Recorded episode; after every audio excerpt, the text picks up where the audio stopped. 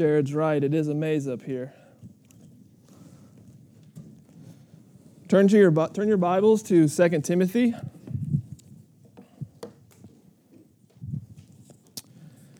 We are going through the book of 2 Timothy together as a church, and uh, so you guys, we continue through it verse by verse. It's what we believe. We believe that God's word has power and that God's word is important and God's word speaks to every area of our life.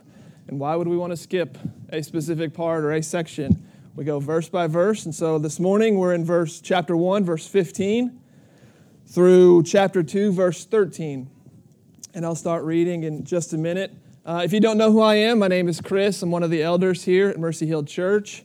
And uh, Brad does most of the preaching, and every once in a while, Jared and I get a, get a chance to come up and, and teach, and uh, we're thankful for these the opportunities that we have. Uh, 2 Timothy chapter, chapter 1, verse 15 is where we're going to be. Before I read, let me ask you a question.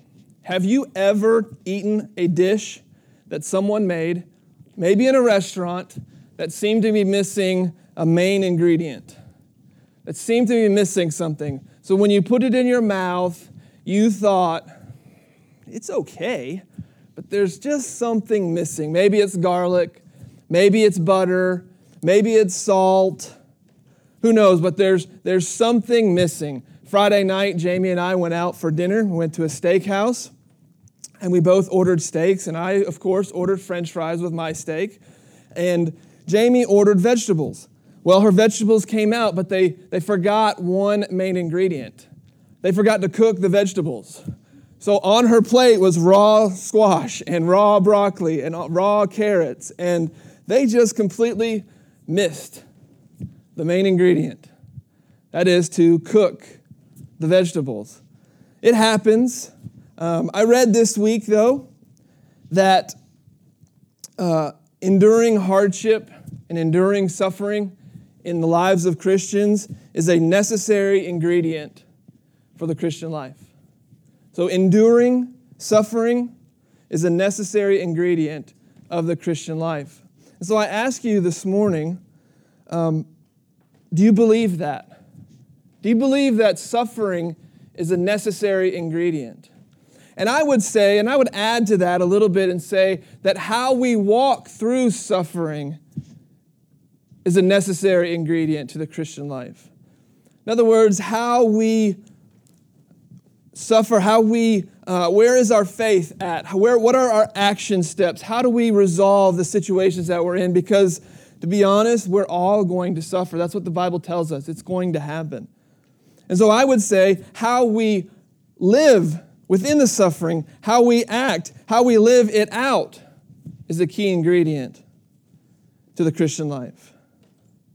See, so often though, hardships come, sufferings come into our life, and what we do is we, we avoid it. We ignore it. We, we uh, push it aside. We, we close our eyes and hope that, that it'll disappear.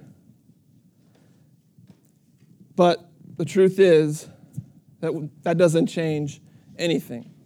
And it matters how you and I walk out the circumstances of our lives. Some of us are walking around with, with, with a bland, tasteless life, a bland, tasteless story of what God is doing in our lives, a bland, tasteless Christian life because, because we're avoiding the suffering. We're not accepting the suffering. We're not trying to live out in light of the suffering, in light of who Jesus is, in light of what God has done in our life, in light of, of who God is and the circumstances around us. We ignore it. And our lives don't have flavor. Our lives don't have uh, robustness. People don't look at us and say, man, they're different. Last week, Brad said, apart from challenge, we don't change. He said, apart from challenge, we don't change. And that challenge comes in form in many forms. And maybe somebody in your life speaking to you boldly and clearly and speaking truth to you and saying, that's not okay. It may be the circumstance which you're living, the, the suffering, the persecution, or, or whatever for your faith. But that challenge brings change. So we live in a day and age where people don't like Christians. Now, around us here in the South, around us, that may be a little hard to swallow. But the reality is, nobody likes the goody two shoes. Even when I was in school, nobody liked the guy who did everything right. So, we as believers in this world are going to suffer. It's going to happen. But we have to be encouraged because apart from challenge, we don't change. Apart from challenge, we don't grow. Now, some of us believe that verbally. We'll say it out loud. I believe that. Yes, apart from challenge, suffering is going to happen. But apart from that challenge, we're not going to grow. And, and I believe that it's important. I believe that, that it's, it's, it's part of, it's a necessary ingredient, but our lives are, are quite opposite. Our lives are quite different.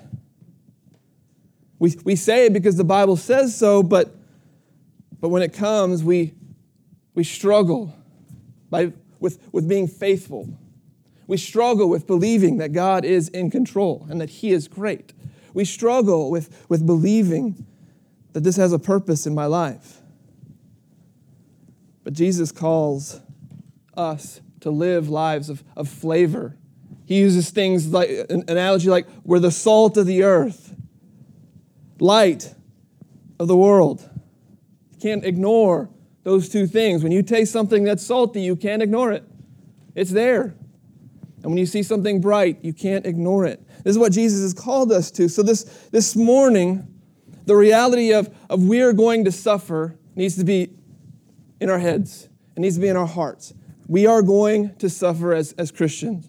This world is not perfect. This world is broken. It is the opposite of how God planned it to be. Therefore, things are not going to go the way we plan. Things are not going to go perfect in harmony as we think they should. So keep that in your mind this morning. And some of you may be in the middle of suffering right now. You may be in the middle of hardships right now. And I, my prayer this morning is that you would be encouraged this morning in the midst of the, the suffering and the hardships that you're in. My prayer is that all of us would be encouraged. And so this morning, as we read, starting in verse 15 of chapter 1, I want us to, to keep an ear open and open our hearts to receive the word this morning that, that one, there's power in this word, that this is God's words to us this morning. But two, to keep an eye out for, for three things, and there's a lot in here. There's a lot. The struggle I had this week was finding and bringing it down so that it was simple for us this morning listening for three things that we can do to live faithful lives within the midst of suffering. And that's where we're headed. So let's read verse 15 of chapter 1. You are aware that all who are in Asia turned away from me, among whom are Phygelus and Hermogenes. May the Lord grant mercy to the house of Onesiphorus, for he often refreshed me and was not ashamed of my chains. But when he arrived in Rome, he searched for me earnestly and found me. May the Lord grant him to find mercy from the Lord on that day. And you well know all the service he rendered at Ephesus. You then, my child, be strengthened by the grace that is in Christ Jesus. And what you have heard from me in the presence of many witnesses, entrust to faithful men who will be able to teach others also. Share in suffering as a good soldier of Christ Jesus. No soldier gets entangled in civilian pursuits, since his aim is to please the one who enlisted him. An athlete is not crowned unless he competes according to the rules. It is the hardworking farmer who ought to have the first share of the crops. Think over what I say, for the Lord will give you understanding in everything. Remember Jesus Christ, risen from the dead, the offspring of David, as preached in my gospel, for which I am suffering, bound with chains as a criminal but the word of God is not bound. Therefore, I endure everything for the sake of the elect, that they also may obtain the salvation that is in Christ Jesus with eternal glory.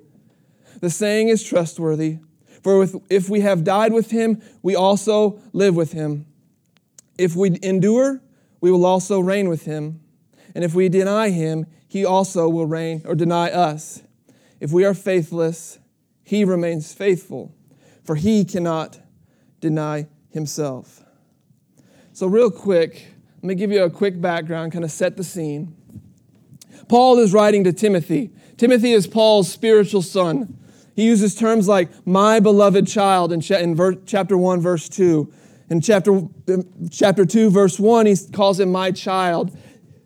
Timothy was important to Paul. He looked to him as a, as a son. This letter is his last letter that, that Paul writes. Um, Paul sees his death in the future coming to a close or coming near to him. He's imprisoned, and unlike other imprisonments where he's imprisoned in, in house arrest or um, you know he can come and go, but he's got to have somebody with him, he's in a dungeon somewhere in Rome. And he's in Rome under the, the, the rule of Nero, which, as Brad has talked about the last few weeks, this is not a good place to be if you're a believer. Nero is, is crazy. Nero is evil. Nero, um, stories of how awful Nero treated Christians. So, this is Paul writing this letter, his last letter to Timothy. Now, in Paul's first letter to Timothy, T- Paul was addressing some false teachers or false teachings that was arising in the church of Ephesus. Timothy is the, is the elder or the pastor at the church at Ephesus. And he was, he was confronting some teachings that was coming up inside the church. Paul, or some say that Timothy was, was, a, was a timid guy, like he lacked confidence, he lacked um, assurity, he, he, he was a timid man. So, so Paul is writing this letter from suffering, from imprisonment, to a man who has experienced or is experiencing the struggles and of, the, of suffering within the church at Ephesus and around the city of Ephesus in, in Asia Minor. So this, this letter is filled with encouragement, it's filled with direction, and it's filled with, with words that we can cling to as Christians, as believers this morning. Verse 15 through 18, as I read, just helps build Paul's case that things aren't great where he is. He says that people, verse 15, that, that all have abandoned him. Now we know because he mentions Onesiphorus that, that not all. So, so is it hyperbole? We're not sure. But people have abandoned Paul. They've, they've said he's, he's, he's imprisoned now for the gospel, he's suffering for the gospel, and we're, we're getting away from him. But he has that one, one uh, highlight talking about Onesiphorus. His, his, um, he refreshed Paul. He came and sought Paul out. He sets the scene, though, that, that in his chains, he is suffering. And in his chains, people are leaving him, and he's got one bright spot. So, for us this morning, here are three things that we can do in light of suffering. Paul is suffering where he is, Timothy is suffering where he is. As, as, as Brad said last week, this isn't, uh, they created this suffering on their own by being um, obnoxious. They're suffering for the gospel. They're suffering for their, their stance in believing that the gospel is true and is right. So let's look at uh, first thing we can do in the midst of suffering is remember grace and truth. Remember grace and truth chapter 2, verse 1 and 2. You then, my child, be strengthened by the grace that is in Christ Jesus. And what you have heard from me in the presence of many witnesses, entrust to faithful men who will be able to teach others also. So it begins by you then. In other words, Paul is saying, knowing my circumstances, knowing where I'm at, knowing the suffering, you then be strengthened by the grace that is in Christ Jesus. Be strengthened by the grace that is in Christ Jesus. It does not say be strengthened by your abilities, by your resolve, by your discipline, by how good you can be. It does not say be strengthened by, by your circumstances. If only your circumstances would get a little better, then I would feel better. It does not say be strengthened by others' opinions, people speaking into your life and saying this is what you should do or should not do. It does not say be strengthened by how much knowledge you have or have collected. It says be strengthened by the grace that is in Christ Jesus. And what is grace? Grace is unmerited favor. We did not deserve the love that Jesus showed us through dying on the cross, taking our sin, and giving us his righteousness. We did not deserve that. In fact, we deserved the opposite. We deserved to be hung on the cross where Jesus was hung. Our sin has separated us from God. There is nothing we can do to change that. But yet, God stepped out of heaven and sent Jesus. God stepped out of perfection and harmony and came to this broken world to rescue us, to show us grace to give us something we did not deserve. So, how in the world can we be strengthened by that? Because that's kind of it's kind of an out here, maybe an abstract thought. How can we be strengthened by grace? Well, grace, it frees us from believing that we must work harder, that we must perform better, that we must speak clearer, that we must take on more. Grace frees us from believing that we have to hide or be ashamed of our suffering or hardships. See, I'm afraid that a lot of us, and maybe not in this room, maybe we're all not doing this, maybe we're all really good. But I'm afraid that a lot of us live life like it's a masquerade party. And what I mean by that is you go to a masquerade party, you have a mascot, nobody really knows who you are. They don't really know the details of your life. They could tell who, maybe by the shape of your body or how tall you are or shorter you are, they might know who you are, but really, you're just hiding. And you're hiding the details of your life by having a mask on. And a lot of us walk around and live this life as if it's a, if it's a masquerade party. As if, as if we don't need to share. We need to put on a good face, a good, on a, a good front, Everything's good. Intimacy is not important. Community is not important. Being truthful is not important. Just presenting a, a picture of what you want to be, that's, that's important. But the reality is, the gospel frees us from believing that we have to hide. Grace frees us from that belief. And then we, we don't have to be ashamed of the suffering that we're the living out. Paul was not ashamed. He says he is not ashamed several times. The people abandoned him because they were ashamed, but he was not ashamed. It frees us from grace, frees us from believing that God is punishing us. That somehow the circumstances of my life are, is a punishment. Jesus was punished on the cross so that you would not be punished. You're not being punished for the circum- in the circumstances of your life. God is not punishing you. God loves you. He adores you. He gave everything for you. Jesus gave his life. Grace frees us from thinking that we are alone. You're not alone. We are not alone in this. Jesus suffered for us so that he could be with us. And grace frees us from believing that Jesus is not enough.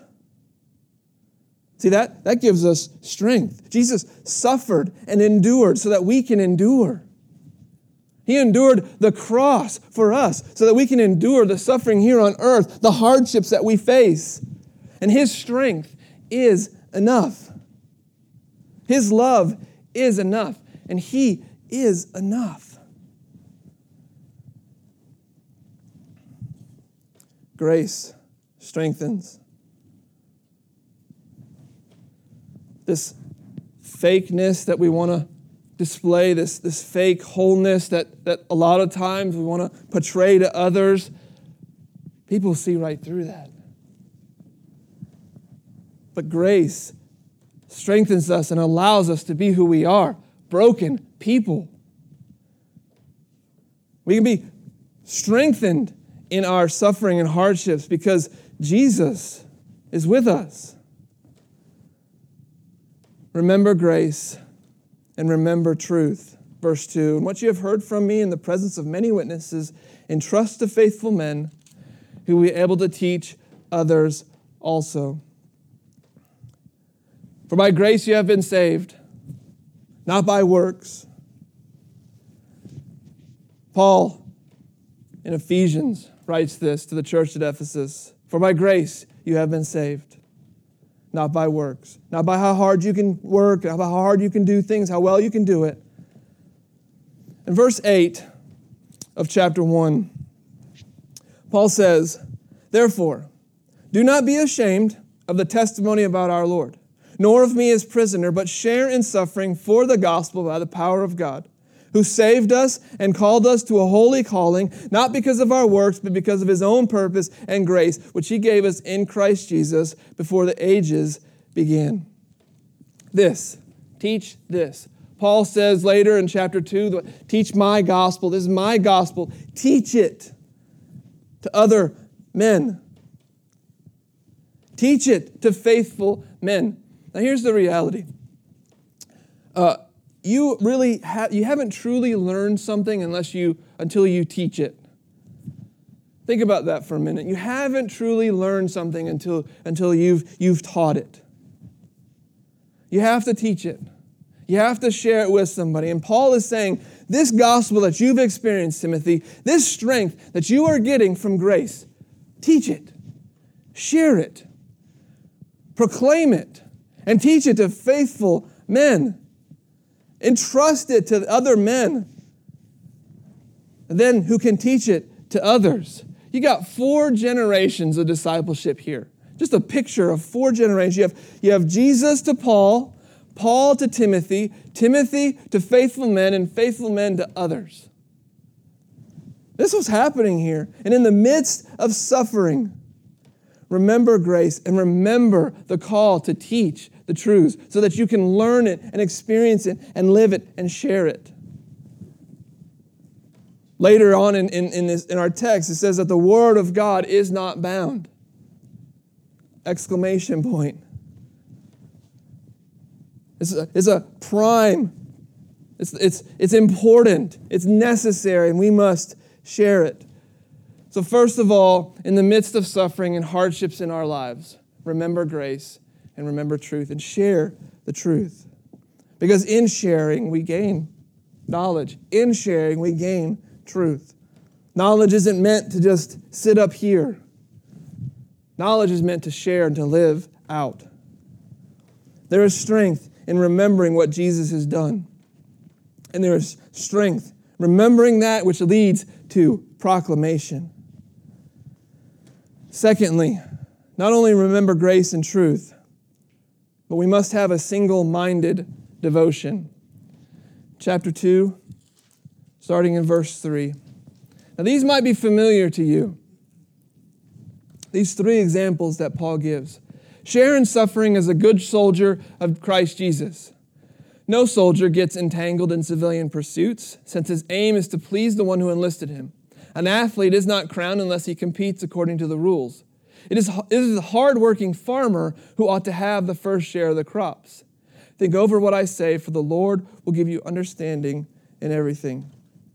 So, what Paul gives us is three, like mini parables, like Jesus would teach.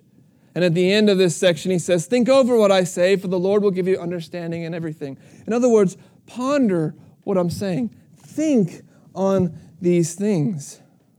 So we have three ministry examples. First of all, we have the soldier. Verse 4 Soldier, no soldier gets entangled in civilian pursuits, since his aim is to please the one who enlisted him. Single minded devotion, and the soldier has a single minded focus. His focus is to please or to do as this commanding officer says. Nothing else. That's it. He does not desert, he does not quit, he does not get distracted, he is focused on his orders and he does them as commanded. Now, the temptation in in the middle of suffering for you and I is to quit, is to fall for the lie that, that this isn't worth it, that this life has, has, it's just not worth it. There's not enough joy. There's not enough reward in it. And, and I'm going to quit because, because I can't handle it anymore. Now, you can ask Brad. He's heard those words out of my mouth because it's hard. This life is hard. Living as, as Christians is difficult. The life that Jesus calls us to is difficult. That's why we need a single minded devotion. We need to be focused in on what God has called us to, focused in on who Jesus is. The second temptation is to become distracted by other things, by stuff, by uh, appointments, or how many things can we get involved with and then we're super busy, distracted by, by religion, even.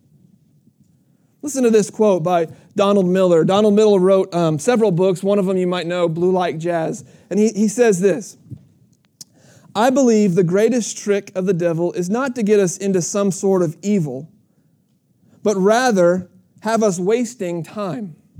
I believe that, I'm going to read it again. I believe that the greatest trick of the devil is not to get us into some sort of evil, but rather have us wasting time. This is why the devil tries so hard to get Christians to be religious. If, we can, if he can sink a man's mind into habit, he will prevent his heart from engaging God. If our minds are on habit and duty and what we're supposed to do and how we're supposed to walk through things and, and what am I going to do now and, and, and walk through the, the, the, the, the ones and zeros, so to speak, of, of, of religion, we're distracted from engaging God. An example Paul gives is a good soldier. He's devoted and he is focused. He's not distracted. He has a single minded devotion. The next example that Paul gives in verse 5 is an athlete. Athlete is not crowned unless he competes according to the rules. We all know athletes. We watch athletes on TV. We see what they do, the focus that they have.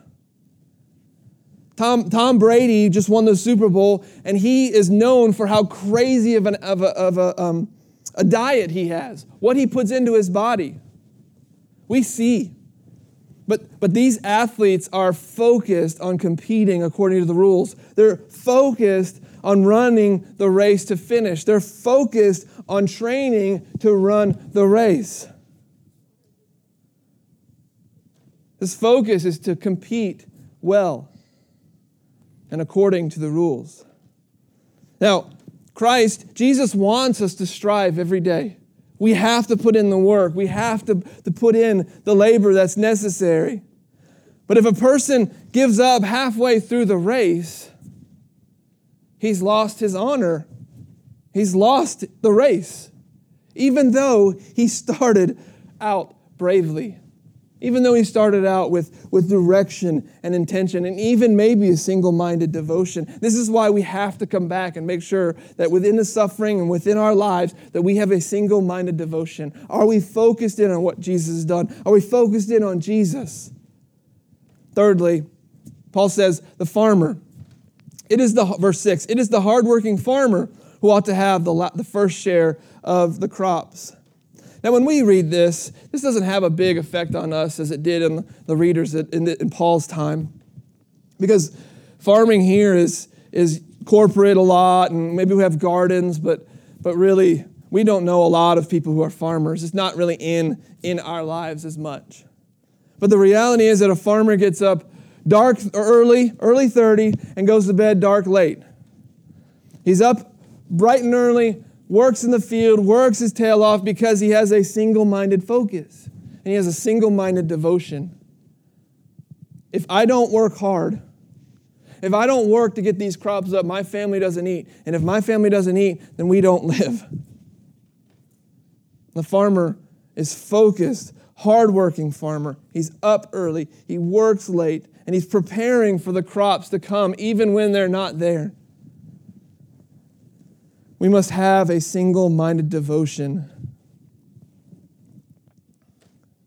because it matters how you and I walk through things, and it matters how we suffer.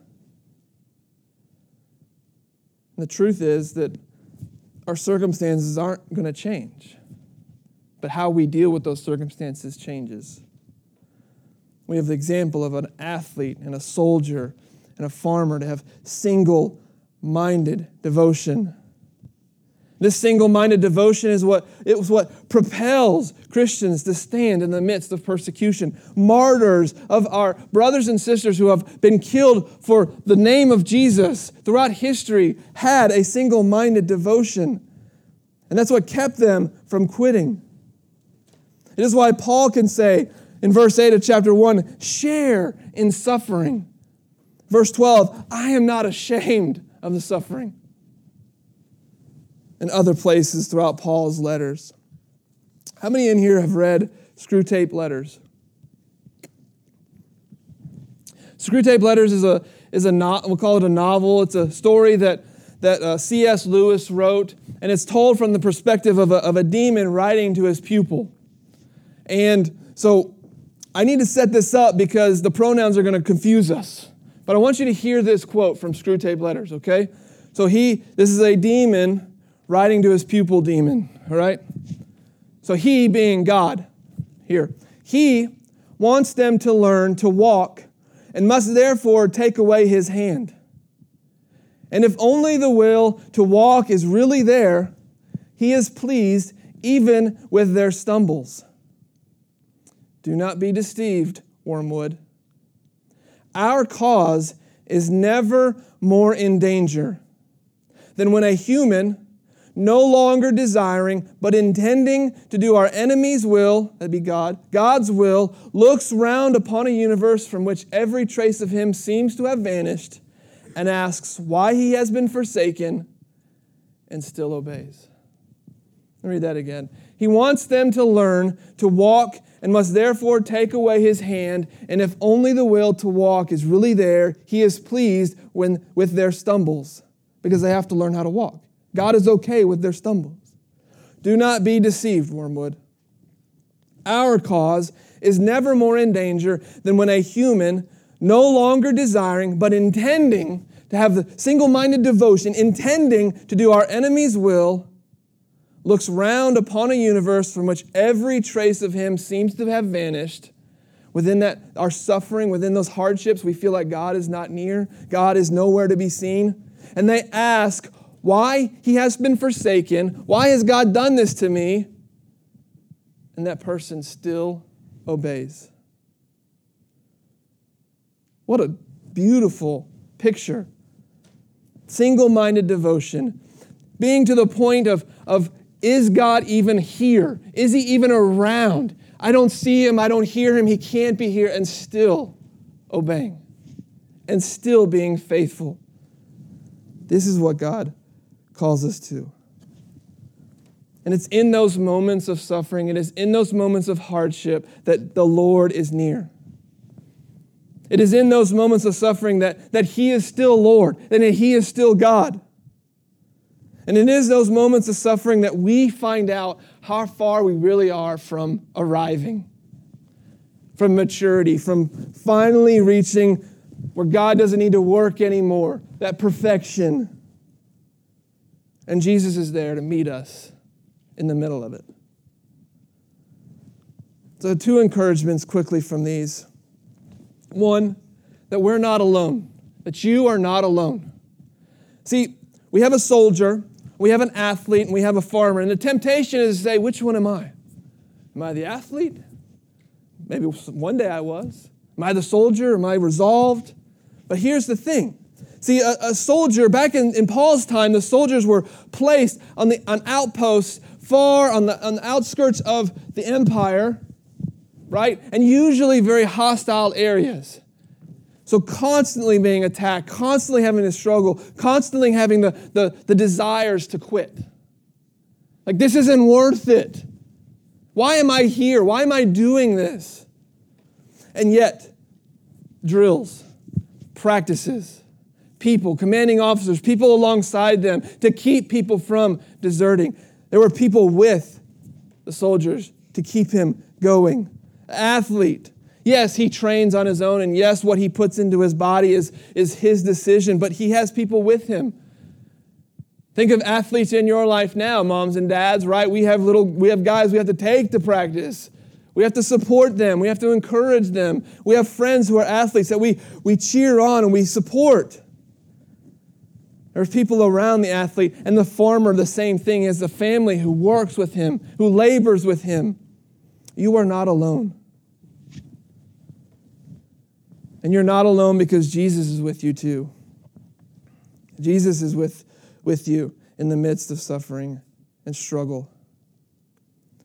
Thirdly, so not only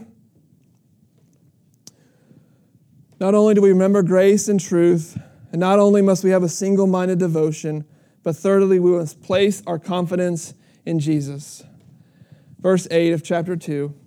Remember Jesus Christ, risen from the dead, the offspring of David, as preached in my gospel, for which I am suffering, bound with chains as a criminal. But the word of God is not bound.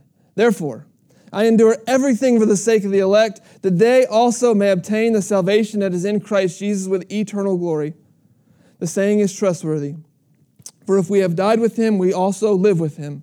If we endure, we will also reign with him. If we deny him, he also will deny us. If we are faithless, he remains faithful, for he cannot deny himself. Now, there's a ton in this section, and I'm not going to unpack everything. But the reality is that, that within suffering and within those struggles, we must place our confidence in Jesus.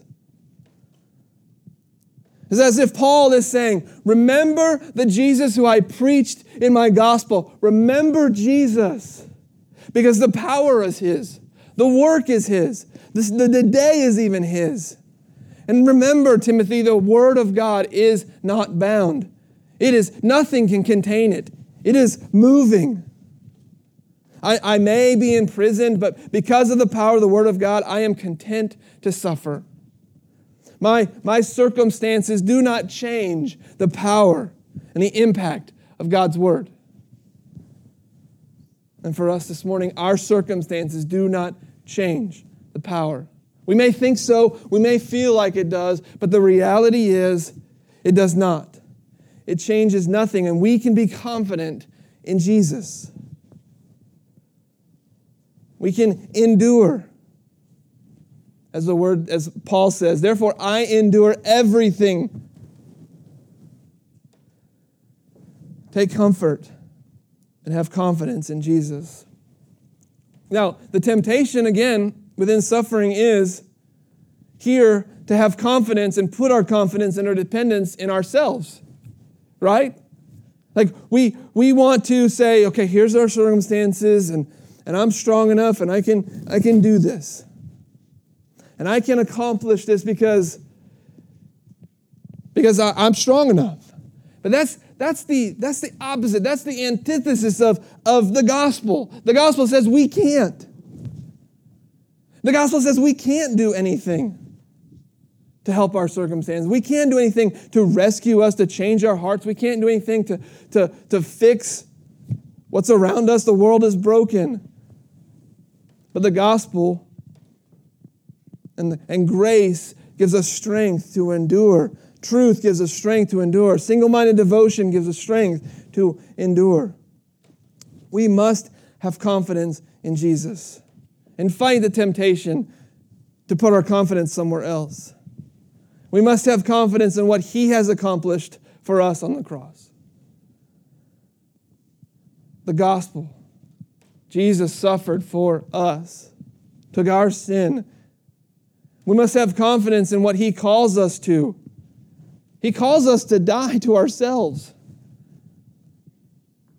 I think, I think Brad said this weeks ago about having a coffee cup that says, die to yourself. We probably don't have that, or a magnet on our fridge. We probably don't have that.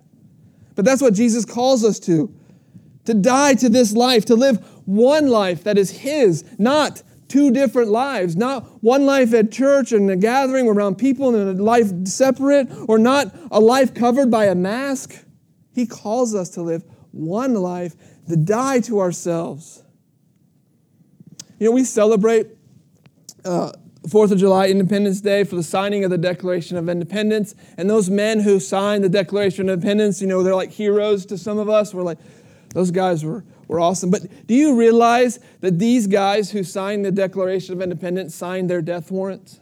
That's basically what they were doing. They were putting their names on a piece of paper that said, These are the guys that need to be killed. That we need to, that England needed to seek out these men because they put their names on this paper and we need to kill them. They were signing their lives over because declaring independence from England was far more important than their lives. They were willing to give up their life.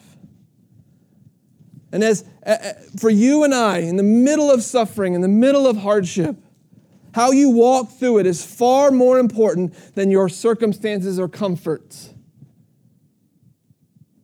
Far more important. Because we can place our confidence in Jesus and that He is still at work, even though we don't think so, even though we don't feel it. We can have confidence in who He is. Verse 13 says, If we are faithless, He remains faithful, for He cannot deny Himself.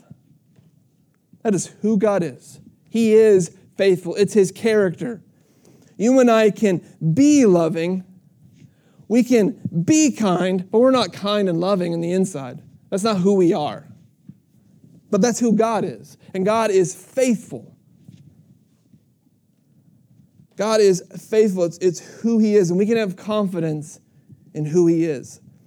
So that when we're in the midst of God not feeling like God is not around, we can have confidence to know that He is still faithful. The Word says so. And he cannot deny himself. He cannot do something that is counter who he is. So, question this morning What does your life taste like? Does it taste like those vegetables that were, were plopped down on Jamie's plate that weren't cooked? Vegetables are great, but they really need butter and softened a little bit and maybe some salt. What does your life taste like? Does it, does it have this, this robust flavor to it? Because how you walk things out matters. Is every bite a party in your mouth? Are you faithfully living in the midst of the suffering that you're encountering or will encounter? Remember grace and truth have a single minded devotion, and have confidence in Jesus. Because your dish, your life doesn't need to miss an ingredient, a main ingredient. It doesn't need to be bland. Because Jesus is enough. And what he has done is enough for you and I to endure to the end. For you and I to struggle and to get through it because His strength is enough. Let's pray. God, we come to you now acknowledging that that we can't do anything good apart from you. That we need you in us and through us to work. And that, God, we can be resolved to be faithful and we can be resolved to be good, but the reality is that we can't without your help. We need your help. We need your, your power and your strength in us to do so. So help us in the middle of hardships, in the middle of suffering we often feel like you're not around, you're not near. Be near to us. You're bigger than our circumstances, and you're enough. Be pleased with our obedience. Be pleased with our repentance and our confession this morning. In Jesus' name I pray. Amen.